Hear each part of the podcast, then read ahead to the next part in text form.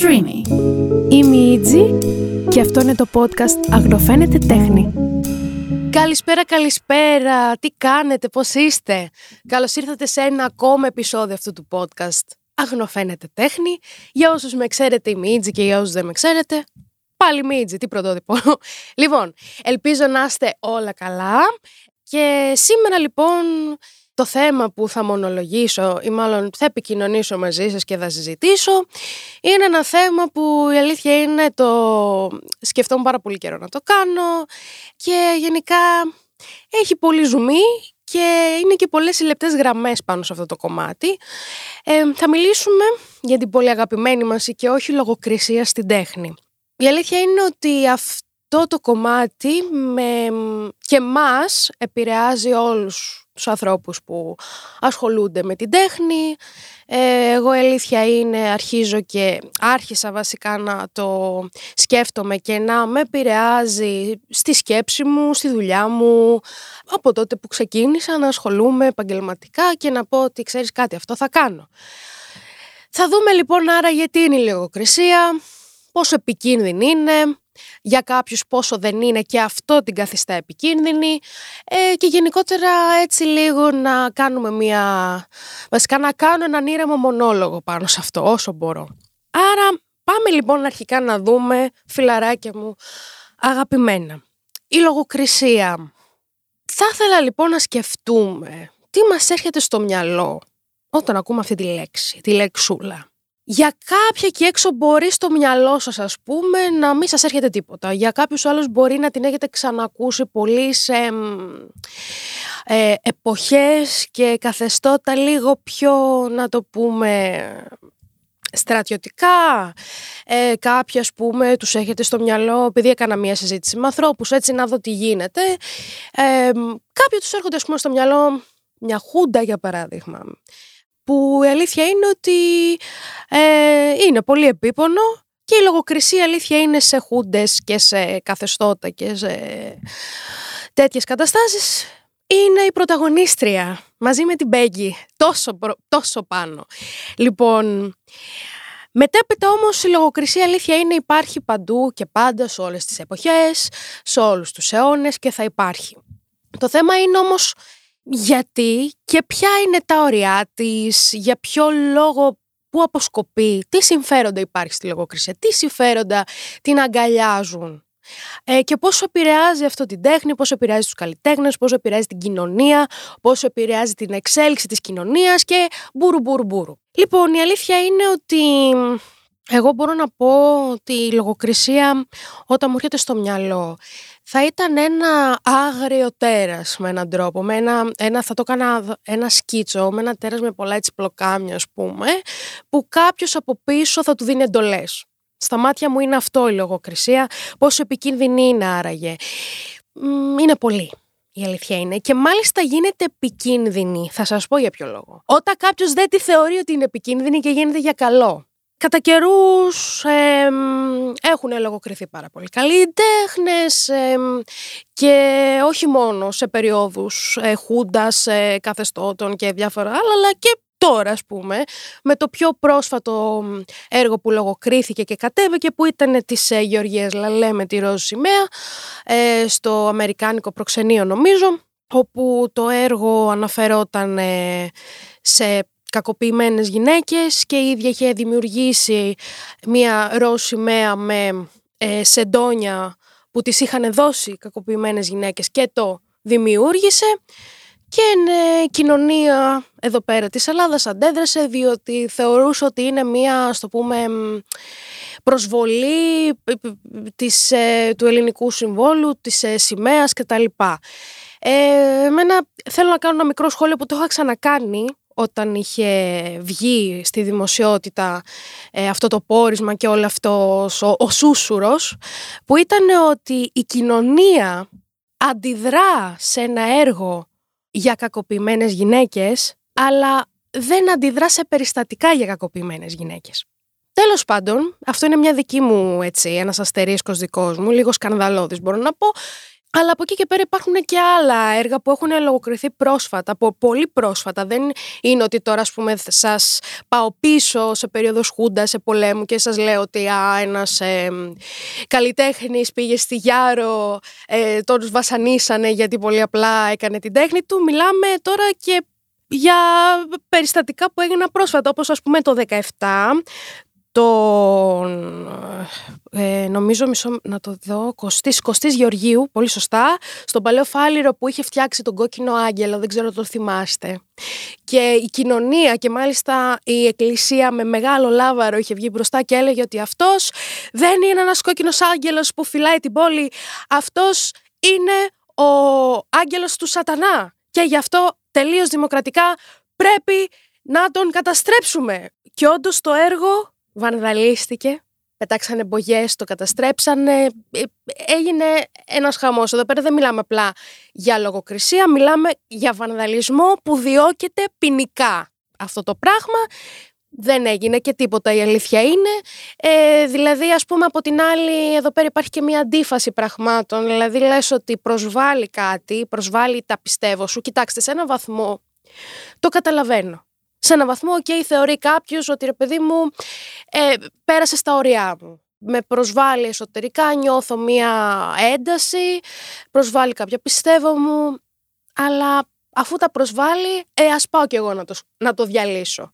Δηλαδή ζητάω ναι μεν να αποσυρθεί, αλλά από την άλλη, γιατί με πονάει, έφτασα στα, στο ταβάνι μου και τα λοιπά, ε, απαιτώ το απαιτώ αυτό το πράγμα, αλλά δεν με πειράζει όπως να πάω και να το διαλύσω. Δηλαδή, ο άλλος πρέπει οπωσδήποτε να σεβαστεί με καθολικό τρόπο τα δικά μας, πιστεύω, αλλά εμείς δεν έχουμε το δικαίωμα. Αλλά η άλλη πλευρά έχει το δικαίωμα να κάνει ό,τι θέλει, δηλαδή. Κάπως έτσι πάει το πράγμα. Και άλλα περιστατικά έχω στο μυαλό ο Γιώργος Γραβιρίλ. Πού, ελληνικά, συγγνώμη για το Σαρδάμ στον άνθρωπο, συγγνώμη. Ε, το Γιώργο Γαβιρίλ. Άντε πάλι. Γαβριήλ, τι έχω πάθει με τα σαρδάμ. Παιδιά, συγχωρέστε με, είναι πρωί, δεν έχω πιει καφέ. Λυπάμαι. Λοιπόν, ε, που είναι ένας Κύπριος καλλιτέχνης, ο οποίος ε, ήταν πάρα πολύ καυστικός ε, στον τρόπο που σχολίαζε. Γενικότερα συνδύαζε αγιογραφία με κοινωνικό ε, περιεχόμενο. Δηλαδή, ένα πολύ χαρακτηριστικό του έργο ήταν η Παναγία που κράταγε ένα παιδί το οποίο ήταν πρόσφυγας και το είχε αγκαλιά ε, ή ας πούμε θυμάμαι ένα έργο του που ήταν ο Χριστός πίσω από τα κάγκελα, από σηματοπλέγματα και πίσω του δύο παιδιά. Πολύ, πολύ γνωστά έργα, σίγουρα κάπου θα τα είχατε πετύχει στο facebook. Ε, είχε διωχθεί ποινικά, είχε φάει μεγάλο πόλεμο από την εκκλησία. Ε, ναι. Και πραγματικά δεν μπορώ να καταλάβω για ποιο λόγο πρέπει οι καλλιτέχνες να φοβούνται να εκφραστούν. Για ποιο λόγο; Βέβαια εδώ θα μπει μια παράμετρος ότι ο καλλιτέχνης έχει ευθύνη το τι θα παρουσιάσει, αλλά πιστέψτε με ότι ξέρει για ποιο λόγο θα το κάνει. Και γι' αυτό είναι τέχνη, έτσι. Αλλιώς δεν θα μιλάγαμε για τέχνη, αλλιώς θα λέγαμε ότι ήταν ε, μία ψυχή που μια μέρα σηκώθηκε και απλά είπε ρε παιδί μου να κάνει ένα, δύο, τρία, τέσσερα χύψη πράγματα. Ε, τότε εντάξει, δεν είναι τέχνη αυτό το πράγμα. Ε, υπάρχει, ό, ε, υπάρχει δυνατότητα τέλος πάντων ε, να ακουστούν ακόμα πιο ηχηρά οι απόψεις της αντίθεση πλευράς και δεν μας νοιάζει κιόλας. Αλλά όταν μιλάμε για τέχνη, πάντα θα υπάρχει κάποιος λόγος. Και ο καλλιτέχνης οφείλει να γνωρίζει τι κάνει, γιατί το κάνει και ότι έχει ευθύνη και είμαι σίγουρη ότι κατά 90% οι καλλιτέχνες ξέρουν γιατί το κάνουν και έχουν ευθύνη. Ε, τώρα, εδώ πέρα είναι πολύ ενδιαφέρον να πούμε, αγαπημένα μου, τι ρόλο παίζει μία συσσαγωγικά αυτολογοκρισία στον καλλιτέχνη. Τι εννοώ αυτολογοκρισία; Νομίζω ότι ο, ο ίδιος ο δημιουργός ενός έργου, είτε αυτός είναι τραγούδι, είτε είναι θέατρο, είτε είναι ένα πείμα, είτε είναι ένα έργος γραφικό, είτε οτιδήποτε, ένα κόμιξ, νομίζω ότι είναι ο μοναδικός ή η μοναδική που οφείλει στον εαυτό της να αυτολογοκριθεί. Θέλω να πω ότι έχει το δικαίωμα, το καθολικό δικαίωμα να γεννήσει, να αναθεωρήσει και να ξαναφτιάξει το έργο του γιατί είναι εκείνος που θα κάνει την αυτοκρατική του. Αυτός ξέρει ότι εδώ πέρα κάτι δεν λειτουργήσε ή θα μπορούσα να το είχα κάνει αλλιώς και μπορώ να το ξανακάνω. Γιατί έχει και την ευθύνη, ξαναλέω. Άρα, άρα εδώ πέρα τα όρια τα θέτει ο ίδιος η ίδια η καλλιτέχνης. Και νομίζω ότι δεν πρέπει να στερεί η κοινωνία, να στερεί ο κόσμος ε, αυτό το, το εργαλείο που έχει η τέχνη. Είχαμε κάνει μια πολύ ωραία κουβέντα με το Μηθριδάτη σε ένα προηγούμενο επεισόδιο. Ευκαιρία να πας να το δεις, όχι ότι κάνω και πρόμο για, το, για τα επεισόδια, αλλά ευκαιρία να πας να το δεις όντως. Ε, κάναμε μια πάρα πολύ ωραία κουβέντα και μια πολύ ενδιαφέρον έτσι συζήτηση ε, για τη λογοκρισία, για τα έργα, το τι είναι, ποιος έχει το δικαίωμα, δεν έχει το δικαίωμα, ε, πού φτάνει το ταβάνι της λογοκρισίας. Και μιας και λέμε ταβάνι, εγώ είχα πει την άποψή μου σε αυτό, ότι ε, για παράδειγμα εγώ είμαι εννοείται της άποψης ότι η τέχνη δεν λογοκρίνεται, δεν μπορεί κανένας να τη χτυπήσει, δεν γίνεται γιατί μέσα από την τέχνη υπάρχει τρόπος έκφρασης, υπάρχει ελευθερία και γενικότερα ένα, είναι ένα, πώς να το πω, είναι ένα κάστρο που δεν μπαίνεις εκεί πέρα. Δεν μπορείς να το πολιορκήσεις. Αλλά εγώ, ας πούμε, για παράδειγμα, θεωρώ, έχω ένα ταβάνι. Δεν νομίζω ότι θα το συνδέσω τόσο με τη λογοκρισία, αλλά θέλω να πω ότι δεν επικροτώ έργα τα οποία μέσα περιέχουν κακοποίηση ζώων, κακοποίηση παιδιών ε, και τι άλλο και πορνογραφία. Δεν, έναν αστερίσκο. Δεν αναφέρω ότι κάποιος καλλιτέχνης έκανε ένα έργο με αφορμή Δηλαδή αποφάσισε για παράδειγμα για την κακοποίηση να πάει και να συλλέξει εικόνες από ε, ένα ζωολογικό κήπο που κακοποιούνται ζώα και από εκεί να κάνει με αφορμή αυτό που είδε ένα έργο για την κακοποίηση ζώων ή για την πορνογραφία που είναι ένα καθολικό ζήτημα τουλάχιστον στα μάτια μου να κάνει ένα έργο με αφορμή την πορνογραφία, την παιδική πορνογραφία συγκεκριμένα, για το πώς αυτό μπορεί να εξαλειφθεί, να το σχολιάσει με έναν τρόπο. Δεν λέω αυτό. Αυτό είναι για μένα τουλάχιστον ε, δεν χρειάζεται να τεθεί στο τραπέζι. Εγώ μιλάω για ένα έργο που θα δημιουργηθεί μέσα από μια κακοποίηση ζώου, θα δημιουργηθεί μέσα από κακοποίηση παιδιού, είτε είναι σεξουαλική είτε οτιδήποτε. Δηλαδή αυτό να είναι το έργο. Δηλαδή κάποιος καλλιτέχνης να πει ότι εγώ θα κακοποιήσω ένα ζώο, θα χρησιμοποιήσω ένα παιδί για να κάνω έργο. Ε, εκεί νομίζω αυτό διώκεται και ποινικά κιόλας. Βέβαια θα μου πεις είναι έργο. Ναι, είναι έργο. OK, okay, είναι έργο. Αλλά εγώ στα μάτια μου εκεί θα ήμουν ε, πιο. Όχι πιο, θα ήμουν αυστηρή και θα έλεγα ότι αυτό δεν μπορεί να συμπεριληφθεί ε, σε, στα πλαίσια της τέχνης και να πάει παρακάτω. Α είναι έργο αλλά δεν θέλω θα πάει παρακάτω, αυτός ο άνθρωπος θα διωχθεί ποινικά τελεία. Οπότε ναι, εγώ έχω ένα ταβάνι και εκτός από αυτό, γιατί δεν μπορείς να πάρεις, ας πούμε, την άδεια από ένα παιδί ή ένα σκύλο για να τον κάνεις έργο, για παράδειγμα, έτσι, άμεσα. Οπότε η τέχνη ουσιαστικά ό,τι χρησιμοποιεί, όλα τα εργαλεία της που χρησιμοποιεί, ο πυλώνας της είναι να μην καταστρέψει συσσαγωγικά μία κατάσταση, έναν άνθρωπο, γενικότερα να μην είναι επιθετική, πρακτικά, σε ζωτική σημασία μιλάμε. Οπότε, εμένα εκεί είναι το ταβάνι μου. Παιδιά, εκεί δεν το διαπραγματεύομαι. Δεν ξέρω εγώ θα, αν θα μπορούσα να το δω ως έργο, ασχέτως αν ο ίδιος ο καλλιτέχνης το έκανε έργο, εγώ δεν μπορώ να το δω απλά θα πάει στην αστυνομία και θα διωχθεί ποινικά. Για μένα. Από εκεί και πέρα όμως, όλα τα υπόλοιπα ε, δεν νομίζω ότι χρειάζεται να ακουμπήσει και δεν πρέπει να ακουμπήσει κάποιος την τέχνη. Και επίσης να πούμε σε ένα σημείο ότι η λογοκρισία υπάρχει σε όλα τα στρατόπεδα. Και από τους ε, πολύ συντηρητικούς της μίας πλευράς και αντίθετα τους συντηρητικούς της άλλης. Ε, εγώ η αλήθεια είναι ότι σε αυτό το σημείο, να σας πω, έχω σχολιάσει πάρα πολύ ε, μέσα από τα έργα μου την εκκλησία, πάρα πολύ τα φασιστικά κινήματα, πάρα πολλές φορές και έχω εννοείται λάβει τις ανάλογες ε, απαντήσεις που είναι πάρα πολύ κόσμιες και πολύ αγαπησιάρικες.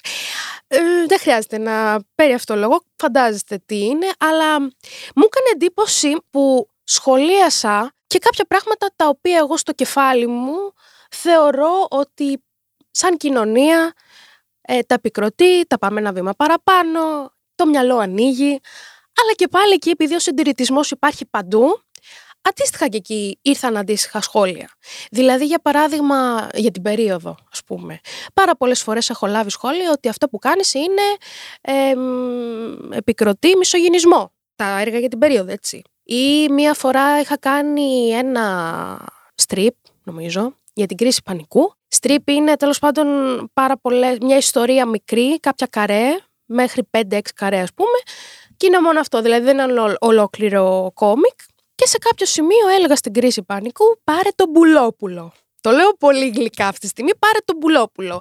Ε, είμαι έξω με τους φίλους μου και τώρα δεν σε έχω ανάγκη. Και η αλήθεια είναι ότι έφαγα όχι μεγάλο κράξιμο, αλλά άκουσα κάτι σχόλια ότι καλό θα είναι, όχι καλό θα είναι, μη βάζεις αυτή την έκφραση, γιατί με αυτή την έκφραση υποκινείς ένα πατριαρχικό μοτίβο ότι και καλά ε, να πάρεις τον πουλόπουλο, είναι το αναγκαστικό σεξ, είναι τιμωρία και μπλα μπλα μπλα και τα χίλια δυο πράγματα. Ε, και ήμουνα ότι Σας δίνω ένα παράδειγμα. Ασχέτως συμφωνώ, δεν διαφωνώ, ασχέτως εσείς αν διαφωνείτε, συμφωνείτε. Θέλω να πω ότι οι απόψεις θα είναι ακραίες και από τη μία πλευρά και από την άλλη θα υπάρχουν παντού. Έτσι. Οπότε η λογοκρισία. Τώρα, ασχέτως το παράδειγμα που ανέφερα δεν είναι τόσο λογοκρισία, αλλά θα, αλλά θα μπορούσε πολύ άνετα έτσι, να γεννηθεί, να εξελιχθεί σε λογοκρισία. Και νομίζω ότι υπάρχει παντού που δεν θα έπρεπε, δηλαδή γιατί είναι πάρα πολύ σκοτεινό, κρύβονται πάρα πολλά συμφέροντα από πίσω, ε, από όλες τις πλευρές. Δηλαδή είναι πάρα πολύ σκοτεινό να ξέρεις ότι η τέχνη, τώρα θα σας προσγειώσω λίγο, ναι μεν είναι κάτι ωραίο, δημιουργικό, δεν έχει σύνορα η τέχνη, δεν έχει όρια, δεν, δεν, δεν.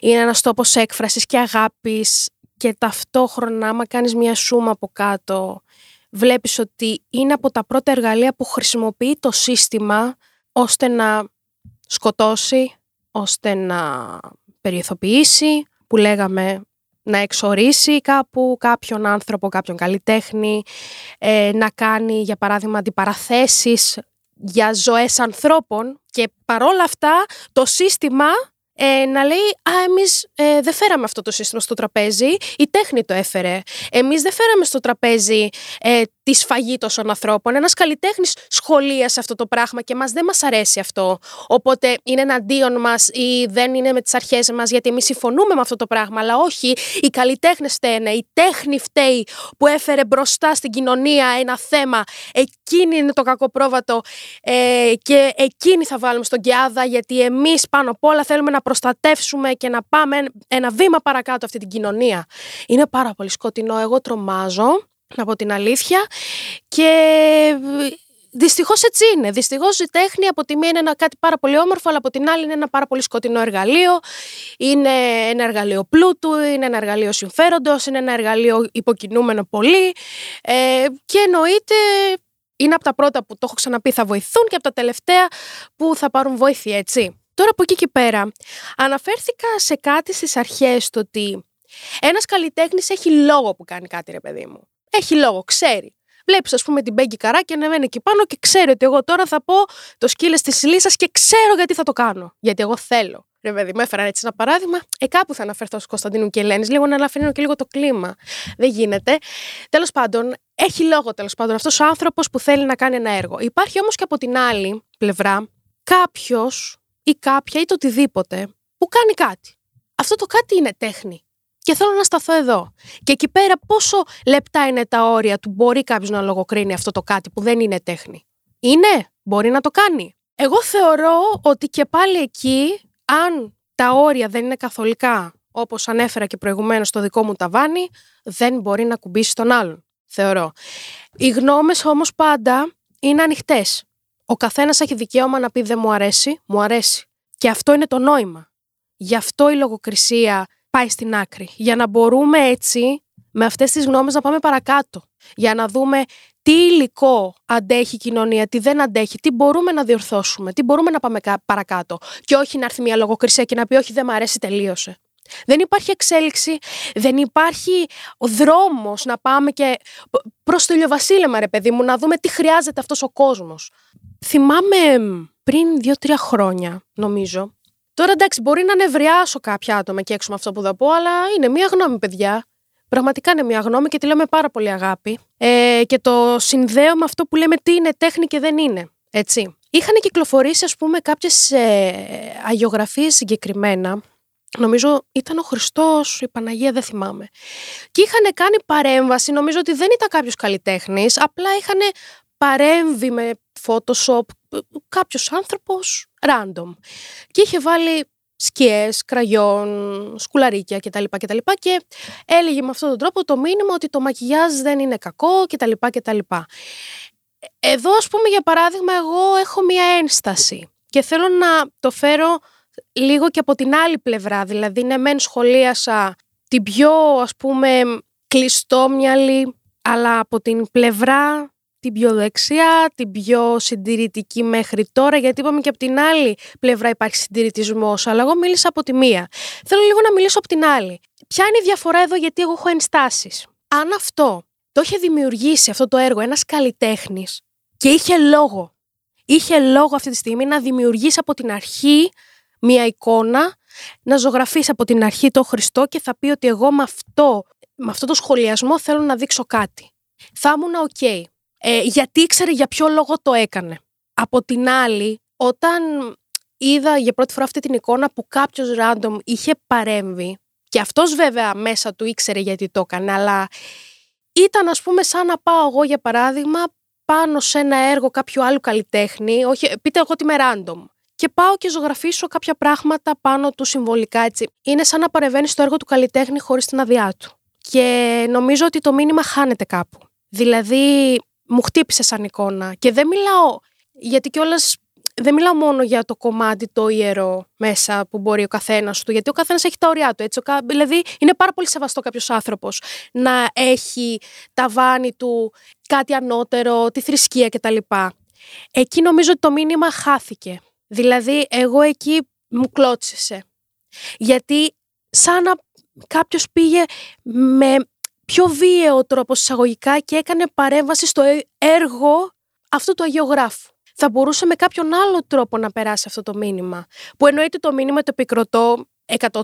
Εννοείται ότι το, το μακιγιάζ ε, ε, είναι νομίζω ένα πράγμα που δεν έχει φύλο. Οκ, είναι σίγουρο αυτό. Αλλά νομίζω ότι εκεί έγινε λίγο, θα το έλεγα βιαστικά μπορούσε να γίνει με κάποιον άλλο τρόπο. Εκεί, για παράδειγμα, θα μου πεις: Χρειάζεται λογοκρισία. Εκεί, όχι. Προφανώς όχι. Απλά αξίζει όμως να πεις ποια είναι τα ωριά σου, γιατί, πώς, τι μπορεί να γινότανε για να περάσει το μήνυμα πιο ευθεία. Έκανα αυτή τη μικρή παρένθεση για να πω περισσότερο ότι ποια είναι τα όρια της τέχνης και αν υπάρχουν.